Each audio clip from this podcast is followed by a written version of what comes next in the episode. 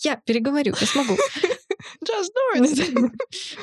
У вас там вроде в Екатеринбурге снесли башню. Если вы гопник Сальмаша, ставьте плюсики в комментариях. Соберем всех гопников Сальмаша.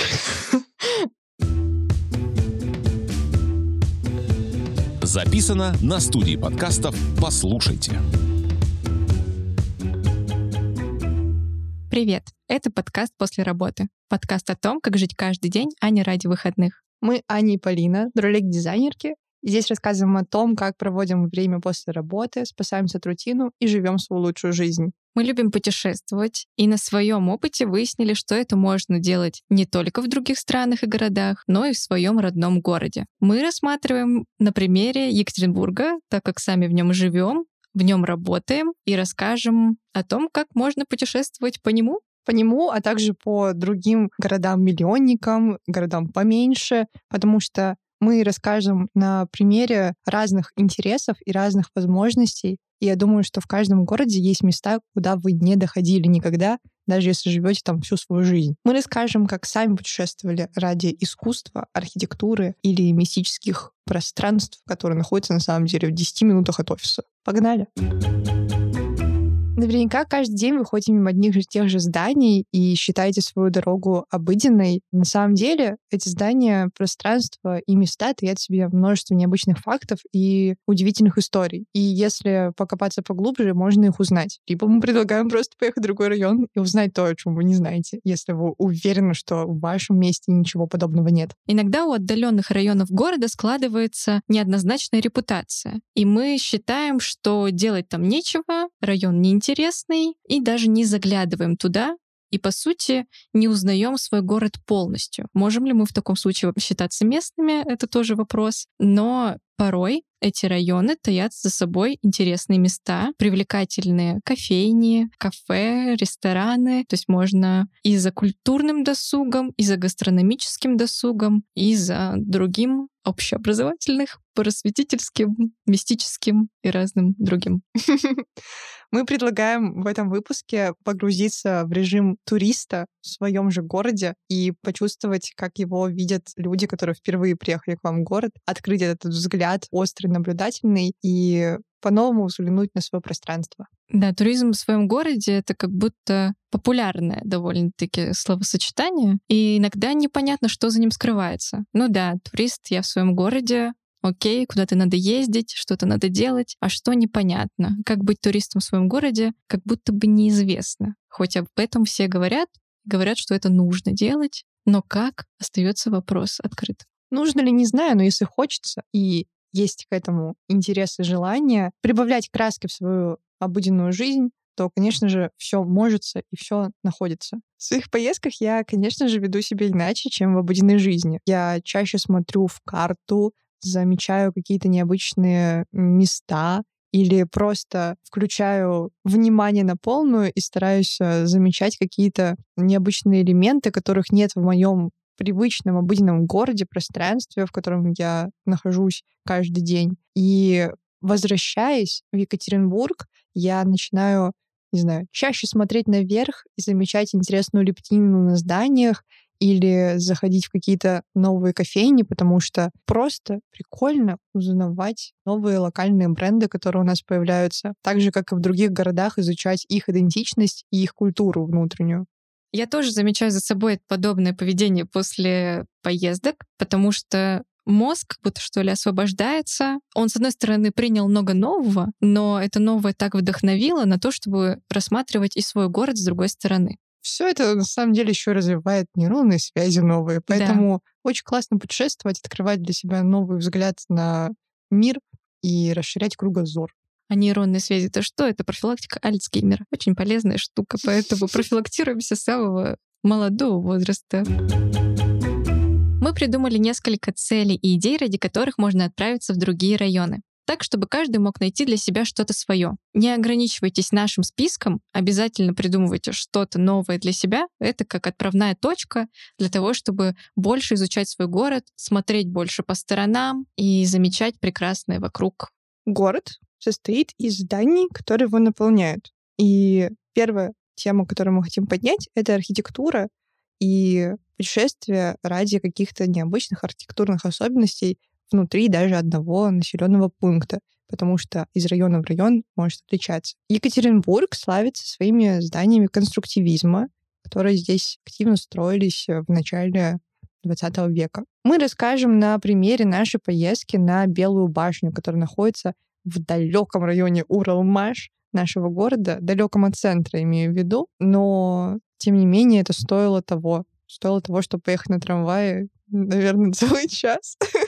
Ну да, где-то так до Уралмаша добираться. Но с этой поездки, кстати, начался наш подкаст, поэтому для нас это прям какая-то знаменательная поездка еще этим событием. Белая башня — это бывшая надпорная башня, построена в 1931 году архитектором Рейшером в стиле конструктивизма. Она известна на, кажется, уже весь мир, потому что открыт грант в поддержку реконструкции Белой башни, потому что она действительно необычно выглядит и достойна того, чтобы жить и процветать. Сейчас там планируется креативная площадка. Ну а раньше это было гидротехническим сооружением для обслуживания целого нового района Орджоникидзевского. Башня была выведена из эксплуатации в 90-е годы, и с тех пор на нее нападали там графитчики, вандалы, вырезали целыми металлические ограждения, объекты, и она, конечно, пришла в упадок, но сейчас там открыли экскурсии,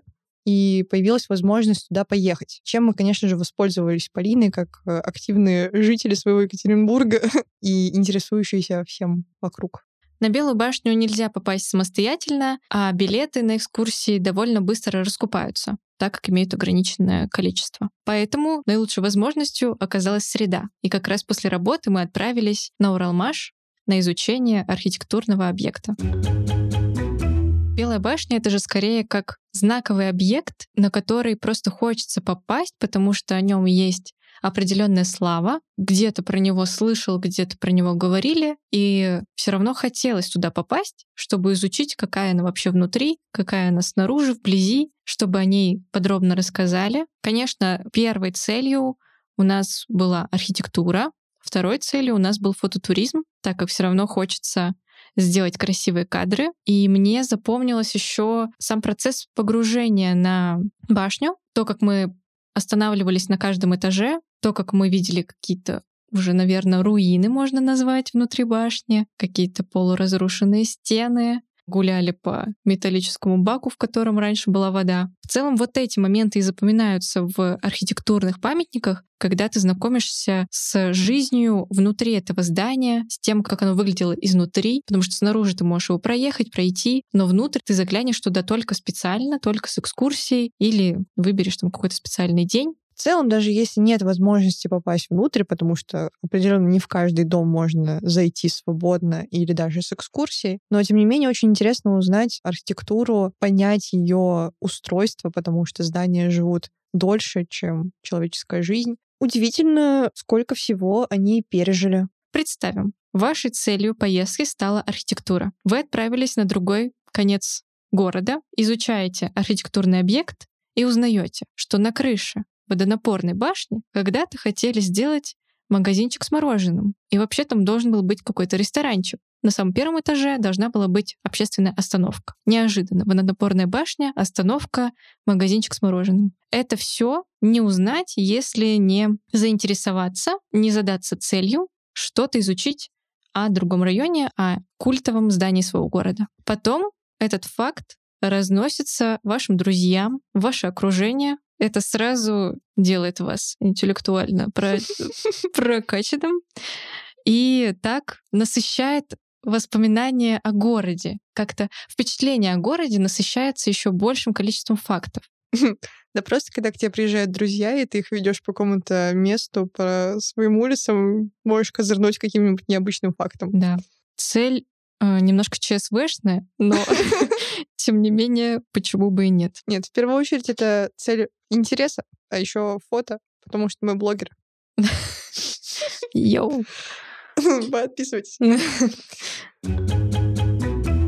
Ну нет, вот такие интересные факты, они же и составляют действительно картинку о городе. Ради них стоит отправляться в другие районы. Ради чего еще стоит отправляться в другие районы? Например, ради искусства. Я вот обожаю стрит-арт. и ты, Полина, Да. тоже. Поэтому мы ходим на экскурсию по стрит-арту. Стрит-арта в Екатеринбурге, кстати, очень много, и экскурсий по этому направлению тоже в достатке. Одна из первых прогулок по стрит-арту, которую я посетила, была в районе Эльмаш. Я туда тоже никогда не добиралась самостоятельно, потому что, ну, незачем.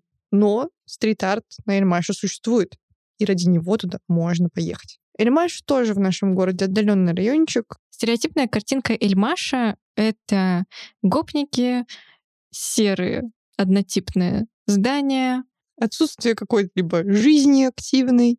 да, неинтересная культурная жизнь или ее отсутствие. Хочется развеять мифы вокруг Эльмаша как такого неблагоприятного района. Потому что на самом деле, как уже сказала Аня, там есть что посмотреть, там есть интересные объекты, и у них есть тоже своя история, за которой можно отправляться в другие районы. Я уверена, что в других городах тоже есть подобные районы, как Эльмаш, которые окружены похожей славой. Казалось бы, это не то место, куда хочется отправиться ради прогулки. Но если есть проводник, который тебя покажет и заинтересует, то раскроются любые двери и пути. И любой район обогатится и станет уже чем-то интересным. Нашим проводником в Мир Эльмаш. Мир Эльмаша. Ты помнишь, как называлась наша экскурсия? Так и называлась? По-моему, Эльмаш, да. Да, потому что слово говорит само за себя, извините.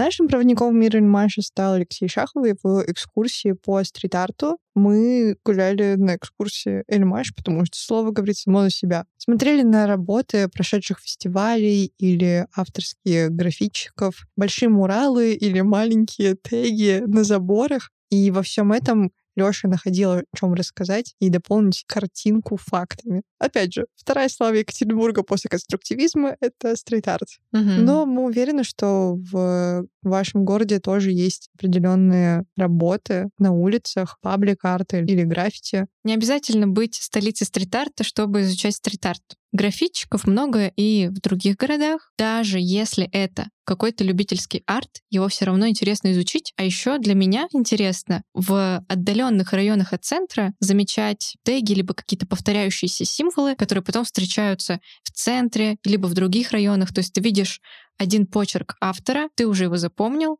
ты знаешь, кто это, почему он это творит, почему он это делает. И как-то город наполняется творчеством как будто бы знакомого тебе человека, ну, знакомого по творчеству человека. Да, момент узнаваемости и вот этого родства с городом действительно работает, потому что я очень люблю узнавать и авторов произведений или граффити. По-разному можно к этому относиться. Опять же, кто-то это считает искусством, кто-то вандализмом. Но мне эта тема интересна, и поэтому я люблю все от каких-то записей, тегов, э, стикеров на знаках и огромных муралов. И очень приятно действительно знать, кто это создал и есть ли у него еще работа в других районах. Например, э, на Эльмаше была интересная работа, расписанная будка Андрея Люблинского, и это действительно классный художник, и там у него большая работа. Если пространство, оно очень отличается, есть э, вот первая реакция, это такое непринятие. А тут, когда есть работа автора, которая мне нравится, я Сразу имеешь связь с этим да, районом. я, я имею связь с этим Мгм. местом и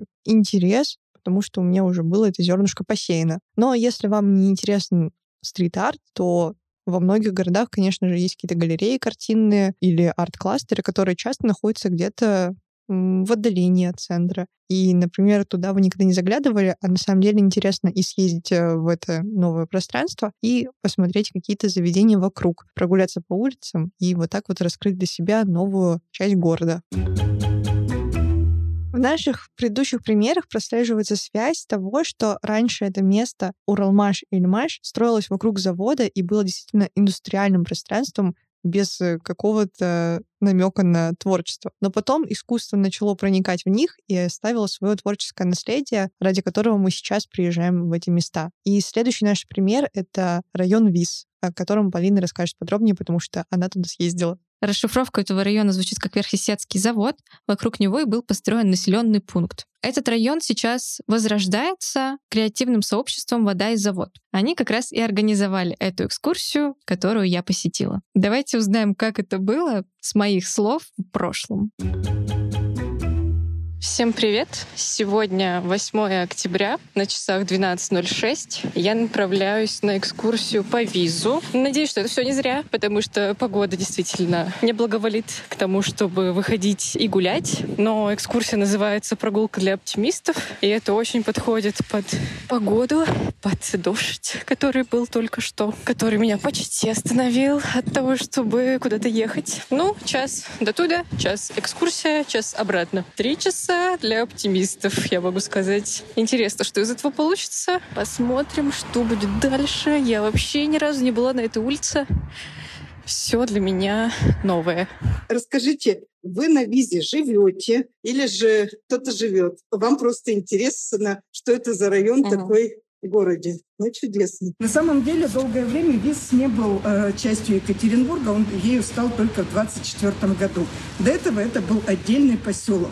Ну и вы можете э, посмотреть, что между основанием города и завода какие-то три года.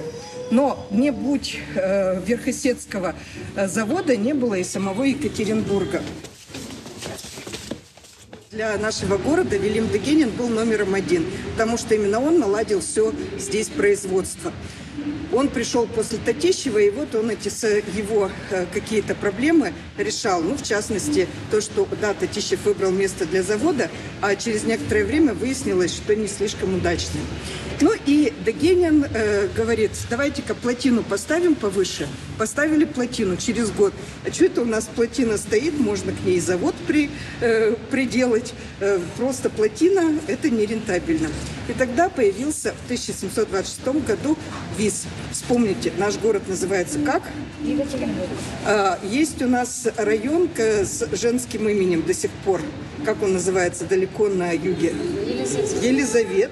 И э, мы находимся фактически в Аннинском районе, э, потому что наш завод первоначально был назван в честь цесаревны Анны.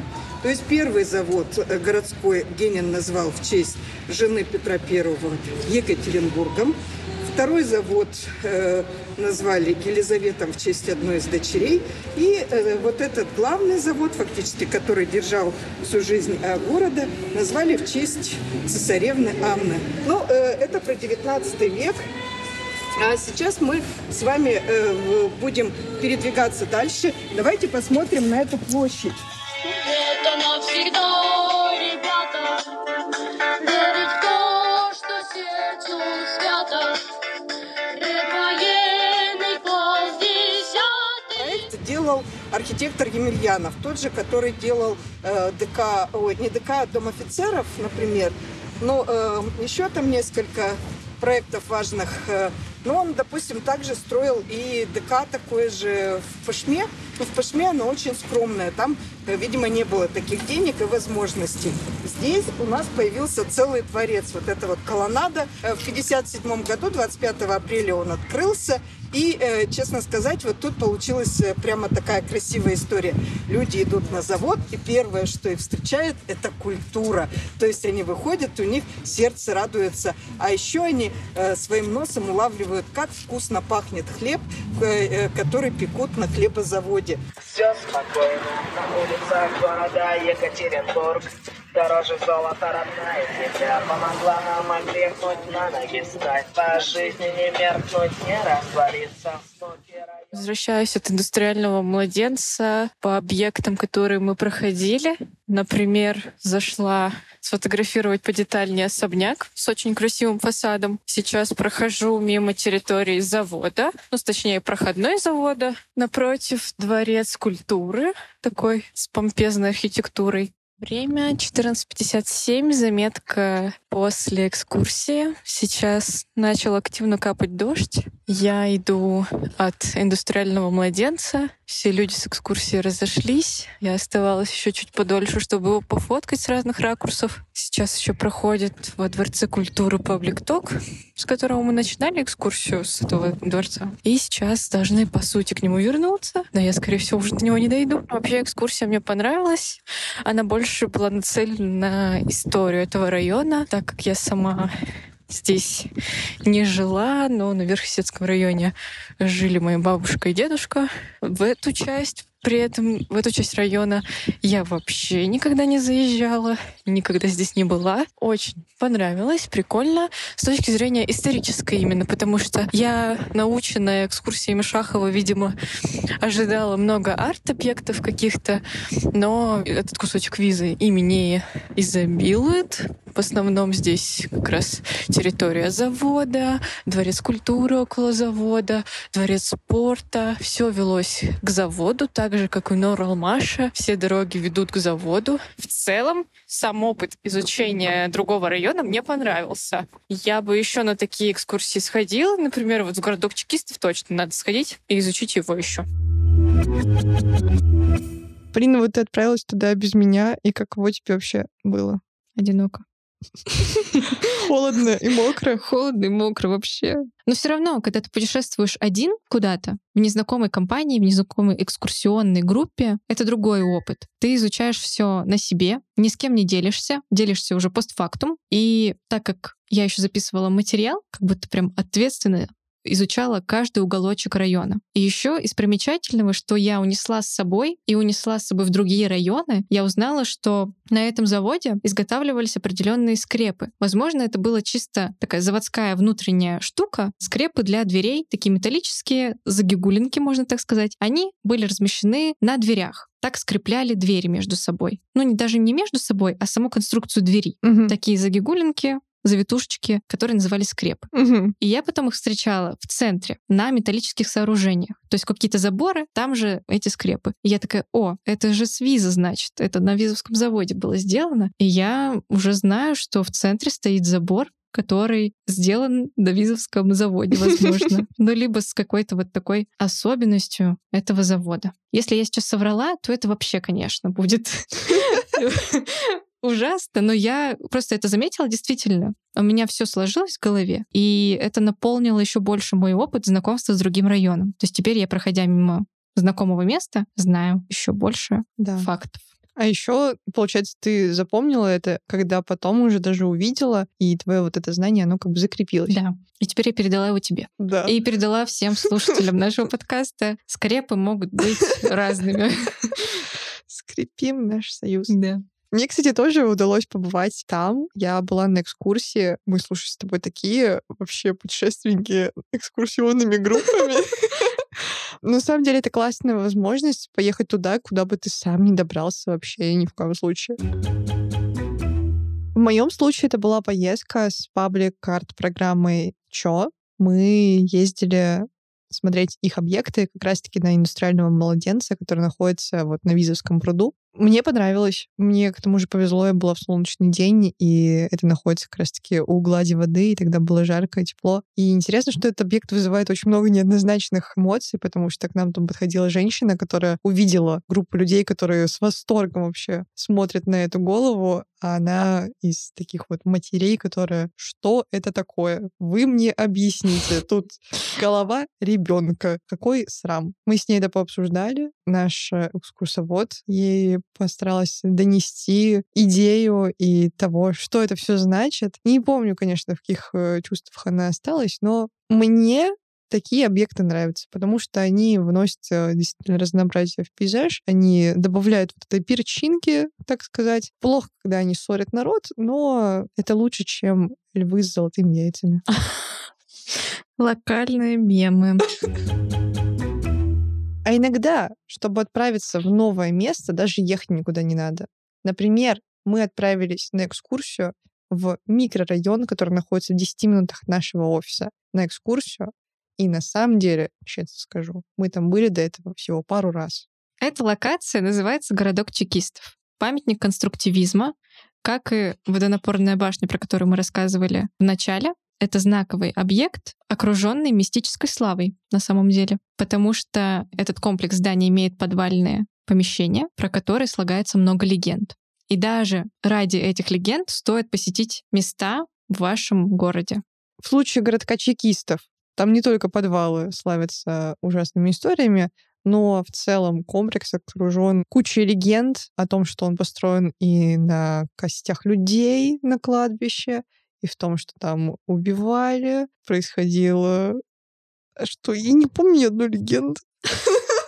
Ну да, на городке чекистов, и в целом, что там такая мистическая аура, так как там еще рядом музей истории Екатеринбурга, в котором находится Шагирский идол. Это такой тоже знаковый древний объект. Самый древний памятник идол из дерева, по-моему. Мгм. И вот он еще обогащает больше эту мистическую ауру, энергетику. Весь жилой комплекс как будто бы притягает нечисть, и ходят байки, что вокруг этого района нужно обходить за несколько улиц, чтобы эта энергетика не проникла внутрь тебя. Но мы не побоялись и отправились туда прямо внутрь. Даже прямо в саму квартиру попали, что было одной из главных целей посещения экскурсии. Несмотря на то, что я хожу мимо довольно часто, внутрь пространства я редко заглядывала, да и даже с соседней улицы редко смотрела в перспективу на широту этого комплекса, хотя на самом деле даже вокруг формы здания слагают легенды, что там зашит серп и молот, Золотые колосья извиваются. золотые колосья герба СССР и так далее. Но при этом над ним нельзя летать, и нельзя увидеть его сверху. В общем, действительно, там очень много разных баек и фактов, которые интересно раскапывать, узнавать, развеивать эти мифы, если они уже были в головах. Подобные мифы могут встречаться и в других городах вокруг, например, каких-то старинных зданий, зданий из других эпох. Явно они пережили много чего и накопили в себе много историй. Некоторые такие локации пугают, некоторые, наоборот, привлекают э, внимание. И, конечно, интересно самому тоже съездить и проверить, каково это. Мы не советуем ходить туда, где действительно опасно. Ну да.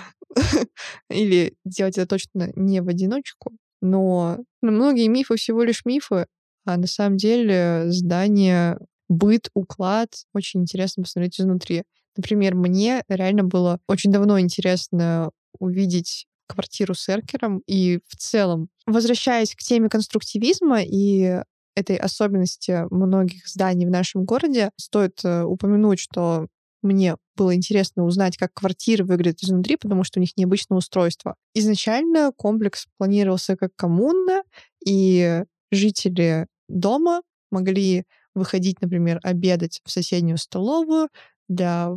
У них была общая баня, общий детский сад на территории, и в самих э, квартирах, например, не была предусмотрена кухня или туалет. Частично это оказалось тоже мифом, потому что сейчас там люди прекрасно живут, у них есть небольшая кухонная зона, есть ванна, многие переоборудовывают там пространство. Да, советские архитекторы придумали не очень жизнеспособную историю, но это часть наследия и часть той социальной повестки, которая была в то время, вот в начале 20 века. Хочется резюмировать вот этот пункт, что легенды, я уверена, есть действительно во многих местах. И это интересно узнать, во-первых, к известным уже легендам что-то новое, и действительно целью поставить развеять мифы или их подтвердить.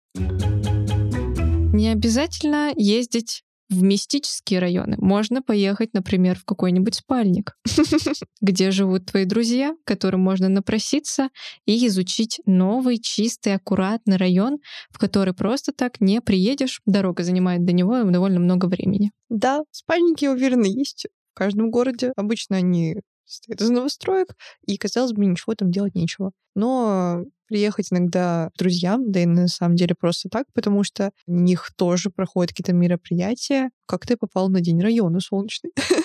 Правда, это было в 8 утра, как мне сказали, и там разбудили всех. Нас по-настоящему солнечный, Да. с восходом солнца встречаем день района. Реально классные комплексы, в которых э, интересно побывать за счет, э, опять же, каких-то архитектурных особенностей и современного уклада, действительно, как ты сказала, каких-то чистых пространств. Я вообще люблю приезжать в новые жилые комплексы к своим друзьям, потому что я люблю узнавать что-то про интерьеры, про урбанистику. И в новых зданиях, конечно, стараются превзойти себя. Так же, как, э, собственно, в 20 веке конструктивизмы тоже придумывали новый бытовой уклад людей. Да, я тоже как раз хотела сделать связку с тем, что можно, изучая спальные районы, связать с районами, которые родились в другом столетии, например, и связать, как строили раньше и как строят сейчас, провести параллели. Это же тоже цель сравнения районов. Да, потому что интересно, как менялись э, ценности у людей, и если раньше хотелось, чтобы люди были максимально оптимизированы, работоспособны, чтобы максимально их там бытовые какие-то заботы не беспокоили, и все они делали отдельно, а домой приходили только спать и отдыхать. А сейчас, например, вот в таких вот спальных э, жилых районах ценится там семья, не знаю, вот э, благополучие детей, закрытые дворы, классные детские площадки. Опять же, меняются планировки, не знаю, те же мастер-спальни, которые в квартирах. Э, да, сделается ставка там на озеленение, например. Да, появляются велосипедные дорожки, не знаю, специальные площадки для собак и так далее. Если вы любите урбанистику, я уверена, конечно, что вы присматриваетесь к разным локациям и в своем городе, и в соседнем. Просто это интересное напоминание о том, что не стоит исключать и обычные спальные районы из своего поля зрения и обращаться только в прошлое. Можно общаться и в будущее, потому что оно уже наступило. Оно уже наступило, да. Можно поиграть в критика и изучить, что неправильно сделали застройщики в новых домах, и просто стать таким урбанистом, изучателем, хейтером, возможно, немножко. А можно просто восторгаться. Да. Или поставить себе цель купить там квартиру, если вам очень интересно. Мне, например, больше хочется квартиру городских чекистов, хотя я знаю, сколько там мороки. Но это классно же смотреть и пробовать э, разное, чтобы узнать, что подходит именно тебе.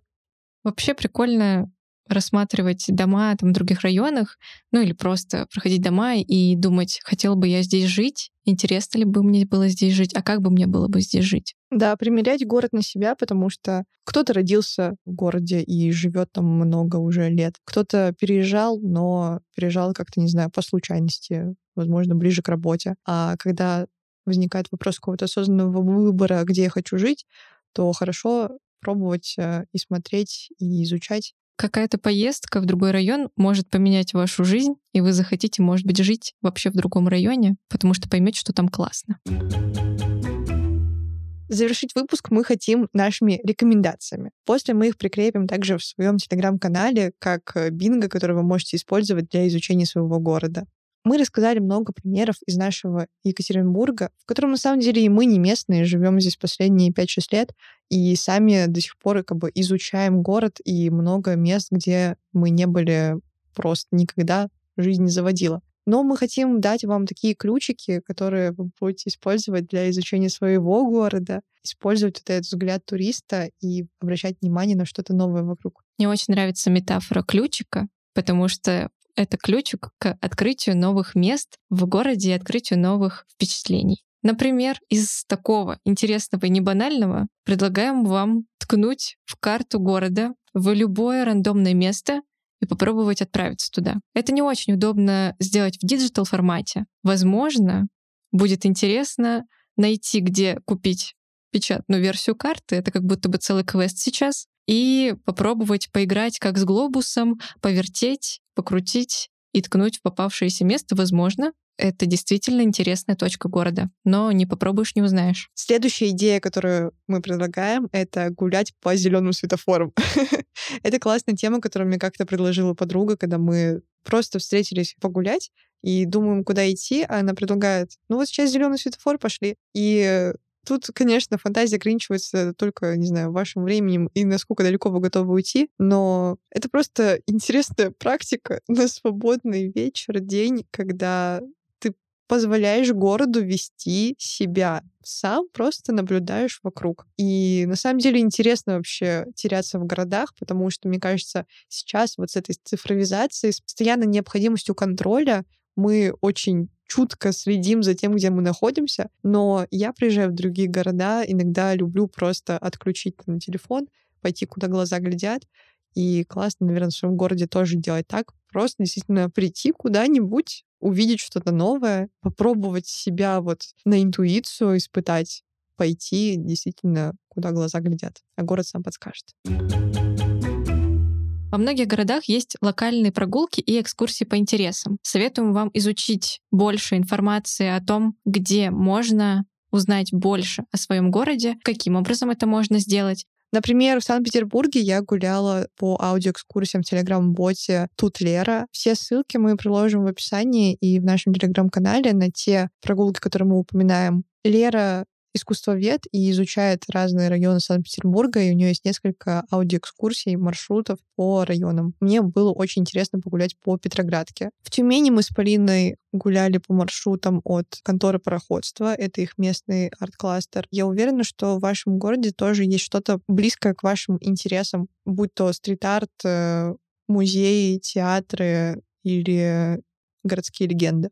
Из самого доступного, где можно изучать новые места, это подборки мест, которые заложены уже в приложениях с картами, например, Дубльгиз и Яндекс Карты. Там можно проходиться прямо по местам, по зданиям, нажимать на них и изучать историю этого здания. Либо есть целые подборки под общую тематику, и можно собрать полный пул из этих списков. Да, устроить себе такой квест. Также, как один из советов, это если вы выбираете, куда встретиться с другом, просто отправиться в какое-то новое отдаленное место. Непривычное, где вы э, любите есть, а куда-то подальше, куда ноги до этого не добирались. Мне кажется, часто для встречи с друзьями мы выбираем какие-то центральные места, а интересно что-то нетривиальное выбрать и поехать в новую точку, в новый, незнакомый, возможно, окруженный стереотипами район. Тем более вы вдвоем не так страшно что-то изучить. В целом, напоследок советуем попробовать применить в своей обычной жизни хотя бы на один день, на один вечер, использовать паттерны поведения в новых местах, в других городах. Это что обычно делают туристы?